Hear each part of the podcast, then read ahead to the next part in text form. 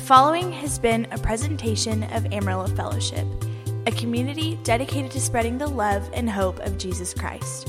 For more information and other podcasts, visit amarillofellowship.com. Amen. You may be seated today. Hey, this morning I want to start off by giving you an update on our capital campaign.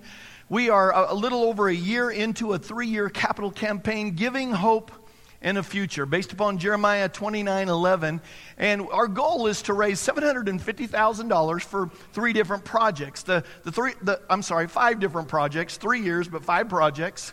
And um, the first thing is, is pay off a $35,000 construction loan. We can check that one off. We're finished with that one already. Amen. Add more parking spaces. It's the thing we're working on right now. We're going to repair the roof. When we bought this building, we recognized that our roof was damaged. Um, purchased the two acres on the northeast side, northwest side of our, our property. We own the acre and a half on the northeast. Am I pointing the right direction again? Yeah, okay, thank the northeast side. I always get so confused in this building, but this, this two acres on the, no, the northwest corner we don't own. We want to purchase that, and we want to break into the area of video. Um, we, we have some friends that recently they moved to Florida. We're thinking about starting a new church in Florida called Amarillo Fellowship East so that we can go there and hang out in Florida whenever we possibly can. Some of you feel the call to be a part of that church and hang out on the beach for Jesus. Um, but one of the things they said is, man, we're, we're going we're gonna miss our church home. And wouldn't it be awesome if we could live stream our services so that people continue to participate? So well, that's, that's what we're doing. And I want to tell you, first of all, thank you for all of you that are involved. We appreciate you um, giving and serving uh, and working in that area. And so far, we have, pl- have had pledged $732,000. So we are just $18,000 away. There are new people coming into the church all the time, so we know that there are going to be new people that are going to be wanting to pledge. And we have raised $238,000 in cash telling you, it's pretty incredible. We've got an organization that's working with us to help us, and they say we're right on track with what we're doing. We also have hired an architect and a survey to develop plans for our new parking lot. But if you've ever built something, you know as fast as you would like for it to be done, it goes a lot slower than that. And so there's some things that we've been kind of working through. We had to plat our land. I learned something new. Um, we basically, when we bought this property, there were four different pieces of property with this that were already subdivided. And when we began to develop plans that were going to go into other areas, we had to plat it, meaning we're taking all four of the pieces of land, still the same amount of land, but making it one piece of property. So we had to get that done. Took a while for the city council um, because they were, they were not meeting for uh, several weeks, and so uh, we had to submit that. We also have our p- plans, um, uh, getting them to the city. We had to have some uh, different plans, but I wanted to show you an updated um, plan. If we throw that up there. Originally, when we were um, talking about our parking with you guys several months ago, we were talking about putting a lot of our parking right up in here. Um, as we began to kind of get into the process, we recognized that it was going to cost us a lot of money to tear down nine of our trees out front. I know some of you are going, oh, I'm glad we're going to keep that area because that's such a pretty area of our church, isn't it? We're going to have to move a couple light poles, recognize the expense that it was going to be, and so we made a decision that we're going to move it out here to the side, right over here.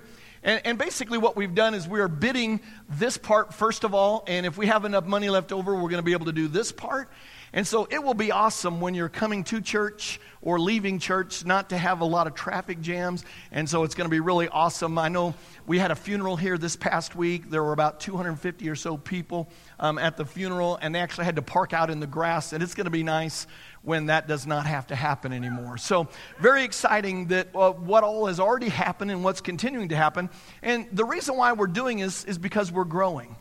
Now, we recognize, look, there's a few empty chairs, but we do not want to wait until the need is so great that, that we're, we're killing ourselves, that we want to plan ahead. So we're growing. In fact, we are running about 100 more each Sunday than we were last year. So it's just really awesome um, the, the way that we're growing. Our children's area is growing, our student ministry area is growing. But it's really not just about numerical growth. I know sometimes that we can get kind of hung up on numbers and, and get kind of anxious. Well, is it all about the numbers? It's not, but it's about the number that the life represents. And for us to do everything that we can to remove every obstacle so people can come in and hear the good news of Jesus Christ, because it's really not about numbers, it's about lives being impacted by Jesus Christ. Every week, lives are being changed. I, I guarantee at some level, every week, our lives are being changed as we come into the presence of God and have this wonderful body of people that we get to worship with. And I, I wanted to read a testimony, if you don't mind. It's from a, a lady in our church who's been coming recently. Her name's Victoria Balco, and she writes this I'm very thankful for Amarillo Fellowship. My first time to attend, I came with my mentor. I had been looking for a church home for a while. We sat in the back and I listened to Pastor Richie preach on the Father's love. Surprise, surprise, huh? I sat back and I cried because I couldn't believe what he was saying. I felt, every, I felt every word he was saying was so true, and it's something that I needed to hear. So from then on, on Sundays, I kept coming, and Pastor Richie preached on everything I was struggling with. I knew I found my church. I am proud of the people that I have met here. There are tons of loving people here at Amarillo Fellowship, which has drawn me to want to build friendships. I know God has put me in this church to do great things with the people here. God has done so much for me in the last year. He has healed brokenness in my family. My sister has been saved and is learning the Bible. I've seen amazing acts from God, and doors have been opened that I couldn't open alone. Just this past week, God spoke to me through the Holy Spirit to go to my brother in law and sister and ask them if they wanted to start over. I knew they had been dealing with a lot of struggles. I loaded up my boys and drove over to their house. As we stood there together, I could feel the worry on them, and it was hurting my heart. I told them that God wanted me to ask them if they wanted to start over. In that moment, they both broke down and began to cry. I began to speak things to them that I did not know, but God knows everything. They both received the Holy Spirit and gave their lives to Christ. Isn't that incredible? Afterwards, within a few minutes, I felt very overwhelming sense of joy in my heart. I just wanted to jump around and sing. I knew that joy, that joy was from heaven. I know that Jesus loves us. No matter where you are, he hears your cries. So for his sake, we go out and tell the world about his goodness no matter what. God is so good, and I can't wait to see where he takes me in this life. Wow. Isn't that awesome? That's why we do what we do. This is just one testimony of many testimonies. This is why we ask you to get involved. This is why we ask you to participate with God, to bring people to Christ and to let people know who God really is. Because unfortunately, the world is talking about God in a much different way. We want people to know who God really is and who they are in Christ. That is the thing that brings positive life change into their lives. When people become true followers of Jesus Christ, when they place their trust in Jesus Christ. And listen, while we place our hope and trust in Jesus Christ when we become Christians, it's actually something that we have to choose to do every day. I'm not talking about getting saved every day, but every day we have to choose to put our hope and our trust in Christ. Because there are all kinds of things in this life that are calling us to place our hope and trust in them. All kinds of voices, relationships. Man, if I could just marry the right person or if I could just be with the right person, then I would feel fulfilled. Careers. And if I, if I could just get in the right job, then happiness would be in my life. Money and wealth. Boy, if I had just a bit more. If you ask anybody typically how much money they need, it's typically just a bit more. But God tells us why we should put our trust in Him. Here's what He says in Isaiah 26, verse 3 You will keep Him in perfect peace. How many of you would like to walk in perfect peace in your life? Constant peace. It doesn't matter what's going on around you. God tells us how to do it. Whose mind is stayed on you because He trusts in you. See, God is, Isaiah is writing and saying, God, you're going to keep people in perfect peace when their hearts and their minds are stayed upon you. How are we able to do that? Because we trust in Him. We don't trust in our circumstances. We don't trust in our ability to figure out how to get out of the circumstances. Our trust is in Him. So, the key to walking in perfect peace is keeping our mind stayed upon Jesus. And it's our trust in Jesus, again, that keeps our mind stayed upon him. See, sometimes it's really hard for us to recognize when our hope and trust really isn't on Jesus. It's really hard for us to recognize that. So, so Jesus taught us how to recognize by our behaviors when we have placed our hopes and trust in other things besides Him. He's taught us, He's shown us how we can do it. It's, is that because God doesn't want us to have those other things? No. He has no problem with you having and enjoying things. Some of you grew up like me and you just need to hear that. He has absolutely no problem with you having enjoying those other things. He just wants to make sure that those things don't have you. Because he knows that those things don't bring true peace into our lives. True peace is only found in Jesus. So he helps us understand this, and he teaches us this in Matthew chapter 6 so that we can understand this issue. He says, Do not lay up for yourselves treasures on earth where moth and rust destroy and where thieves break in and steal, but lay up for yourselves treasures in heaven where neither moth nor rust destroys and where thieves do not break in and steal. So, Jesus is teaching you and I not to lay up treasures on this earth, but instead lay up our treasures in heaven. So, again, is Jesus saying that he doesn't want us to have these things in our life or that we shouldn't plan for the future? No, not absolutely not. In fact, later on in this chapter, he talks about how your heavenly Father already knows that you need all of these things. If you're ever wondering, does God know where I'm at? Does God know that I need these things? He already knows that you need these things, and He's already provided them for you. But He tells us in verse 21 why where we lay our treasure is so important. Because He says this For where your treasure is, there your heart will be also. What Jesus is telling us is don't let your hope and trust be upon things in this world. Have you noticed things in this world will let you down? Your 401k is going to let you down if that's where your hope and trust is. Your financial investment, at some point, it's going to let you down. If your hope and trust is in some relationship and some friendship, some point they're going to let you down. So he's telling us not to put our hope and trust upon the things of this world. And the, why he says that is because that where your treasure is, that's where you've given your heart to. Because again, really, it sometimes really is hard to recognize when our hope and trust really isn't on Jesus. We can at one moment have our hope and trust in Jesus, but the things of this world begin to distract us to other things, and suddenly we didn't even recognize when we took our eyes off of Jesus and we got our eyes on other things. But if we can locate your treasure, we can locate your heart. Let me say that again. If we can locate your treasure, we can locate your heart. And our behavior helps us locate our heart or where our hope and our trust is. Is your hope and trust in the kingdom of God, or is your hope and trust in the material things of this world? If your trust is in the world, if you're trusting in your earthly wealth to get you what you need instead of allowing God to be your supply, then you're going to miss out on the peace that God wants you to walk in because He has already provided for you everything that you need. So when Jesus talks to, about, to us about laying up treasures on earth, he's helping us understand that where our hope and trust is located at, that's where our heart is. Practically speaking, it is my relationship with the treasures that God has given me, specifically money, that helps me understand where my heart is. 1 Timothy chapter 6, Paul's writing and he's telling us this. For the love of money is a root of all kinds of evil.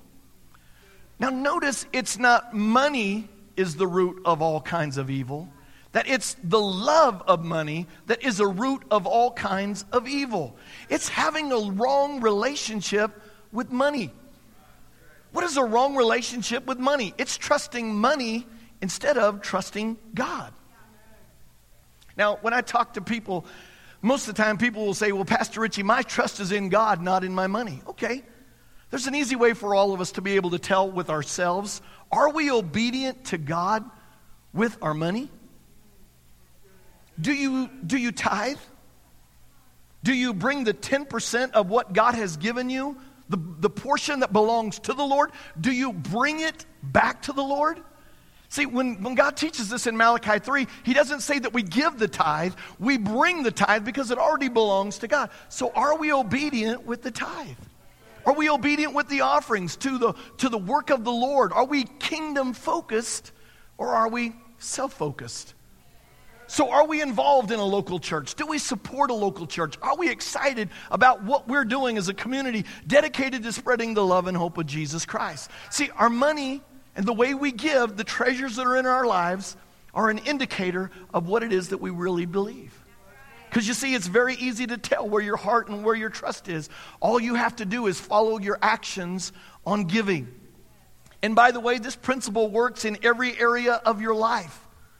If someone isn't giving in a relationship, it's typically because their heart is not there. All of us in relationships can get our heart elsewhere, on our job, on ourselves, instead of on someone else. See, God has given us treasures, not for you and I to hide them in the earth, but to use it to set our future and someone else's future straight. Like the testimony that I read earlier, your giving is what made the difference in Victoria's life.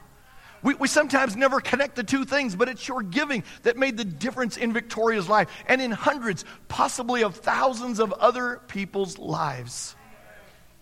You see, our treasure, our money, and our time is a tool that God uses to establish the future. It's something that is used to make your future and someone else's future better than what it is today. So if you want to know, so if I want to know if my heart is in heaven or on the things of God, I need to ask myself, what am I doing with the treasures that God has given me on this earth? So, what I do with the treasures on this earth, on this earth lets me know if my heart is focused towards heaven or towards God or not. Does that make sense what I'm saying today? Are y'all picking up what I'm laying down? Listen, God has blessed you so that you can be blessed. Let me say that again. God has blessed you so that you can be blessed. God wants you blessed. You have to settle that issue because if you don't settle that issue, you'll never understand that God blessed you so that you can also be a blessing to others. He's blessed you so that you can be blessed, but He's blessed you because He wants you to be able to be a blessing to other people. So, what are you doing with the treasure that God has given you? Are you using it to be a part of advancing the kingdom of God? Are you using your earthly treasure to help other people? Listen, God doesn't need our help. God doesn't need our help, but He does need our trust. He does need our heart, and it's our heart and it's our trust that helps us understand what we believe about God, how good we believe that God is towards us.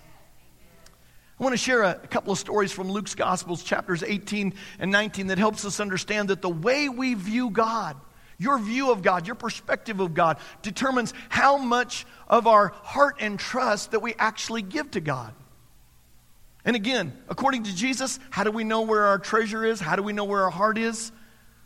By what we do with the treasure that God has given us here upon the earth.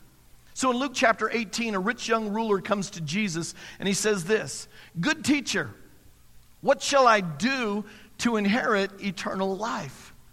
In the next verse, Jesus answers him and says, So Jesus said to him, Why do you call me good? No one is good but one, that is God. Now, I want you to notice how Jesus answered him. Jesus knew that this young man didn't see him as God, he didn't see him as Savior, he saw him as a teacher. And there are many people who come to Christ that don't fully understand what it means that Jesus is our Savior, that He came to save you. In fact, He came to sozo you. One of my favorite Greek words, we looked at it a couple of weeks ago, but guys, throw that back up there on the screen. Sozo means to save. It means to deliver or protect, to heal, to preserve, to do well, to be or make whole. That's what a Savior does. It's seeing God as God that causes us to give our heart completely to Him. It causes us to put our faith and trust in Jesus. But if you don't see Jesus as Savior, if you don't see Jesus as Savior, if you don't recognize that Jesus came to save you, that He is your Savior, or understand what Jesus being a Savior means, we won't really trust Him. So we'll take it upon ourselves to take care of ourselves. After all, the Lord blesses those who help themselves, right? Second Opinions chapter 2. We'll take it upon ourselves to be our own provider, that I've got to do these things, and we'll follow our plan instead of God's plan. And we'll try to live for God without ever really giving Him our heart completely to Him. So while we might be able to fool people about where our trust and where our heart is, we can't fool God. And He'll ask us to surrender that area of our lives where we lack trust so that we can surrender our hearts completely to Him. We see it in the story after the young man had bragged about how good he was. And just so you know, if you think Jesus is mad at this young man in Mark's gospel account of this, it says that Jesus loved him. But he bragged about how good he was and how he had kept all of the commandments. But Jesus knew there was still an area that he had not given to God, an area that he hadn't surrendered to God. Therefore, his heart was not completely God's. And so Jesus says this in verse 22 You still lack one thing. Sell all that you have and distribute it to the poor, and you will have treasure in heaven, and come, follow me. The Bible says in the next verse, but when he heard this, he became very sorrowful for he was very rich. Was it a problem that he had money? No. The problem was is that money had him. His money or his treasure exposed where his heart was. He only saw Jesus as a teacher, not as a savior, in which he could find everything that he would ever need. And because of his unwillingness to surrender his heart, this area of his life, his heart completely to Christ, he missed an opportunity to walk in the peace and fulfillment that Jesus had for him. Listen, if God's ever asking you to do something, I promise you that when you get into doing that thing, you are going to find such peace and such fulfillment in your life. And just so you know, God does not call all of us to do the same thing. So when we look at this young man, we're thinking, okay, God just wants all my money. No, he doesn't. This was an area of this young man that he had to surrender to God. And Jesus spent so much time talking about the issue of money because he knew how easy it would be for us to put our trust and our, give our heart to money. It's amazing when you contrast this, this story with the story that you see in the next chapter in Luke 19 when Jesus encounters Zacchaeus, a tax collector for us, it's easier for us to understand an IRS agent. And he is an IRS agent on steroids. All right? He has no accountability. I know sometimes we think the IRS doesn't have accountability, but they do. And he had no accountability. Basically, what could happen in those days is if you, if the Roman government was going to tax the tax collector to get $50 from you, he could come and charge you whatever he would want for your taxes. He could say that you owe $100, keep $50, and pay taxes to, to the Roman Empire. So he's, a, he's, a, he's not a good guy, right? He's a, he's a sinner. And Jesus is passing through Jericho and he invites himself over to Zacchaeus' house, a known sinner. He is known as a sinner and he knows that he is a sinner. You know, and honestly, it's until we come to the end of ourselves with Christ and say, God, I can't, but you can, that we can really walk in the fullness of what God has. And it's in, it's, it's in this moment of, of knowing how much he needed a Savior that Jesus calls him out, gets him out because he's a wee little man. And a wee little man was he. He climbed up in a sycamore tree, the Savior for to see. And as the Savior passed this way, he looked up in the tree and said, Zacchaeus, come down because today I'm going to your house for tea. Y'all remember that story? Okay. So Jesus hangs out with him and he begins to reveal his grace and love to him. He has an encounter. He knows who he is. He knows that he needs God. And it's in this moment of having an encounter with Jesus as Savior and seeing Jesus as Savior, the Bible says this. And then Zacchaeus stood and said, Lord, look, Lord, I give half of my goods to the poor.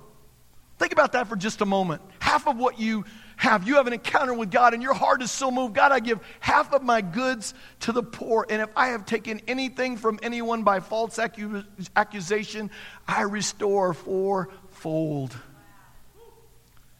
Verse 9 And Jesus said to him, Today salvation has come to this house. How did Jesus know that salvation had come to Zacchaeus' house? He followed his treasure because it revealed his heart. Because where our treasure is, there our heart is also. Jesus became Zacchaeus' Savior. He wasn't just a good teacher. He wasn't just this good guy that went about doing good. He became his Savior. See, it all comes down to how you and I see Jesus. Is he Savior and Lord? Do we realize today how perfectly Jesus loves us? I know that sometimes we get very fearful when it comes to giving to the Lord. We're afraid that if we give, we're not going to have enough. But that thought reveals that you don't realize how perfectly God loves you. That mindset reveals that you don't recognize how much God is for you. Because in 1 John 4, it says this that there is no fear in love, but perfect love casts out fear. Listen, God has made his blessings available to every one of us. But the level that we get to enjoy his blessings is determined by the level that we have given our heart and our trust to Jesus.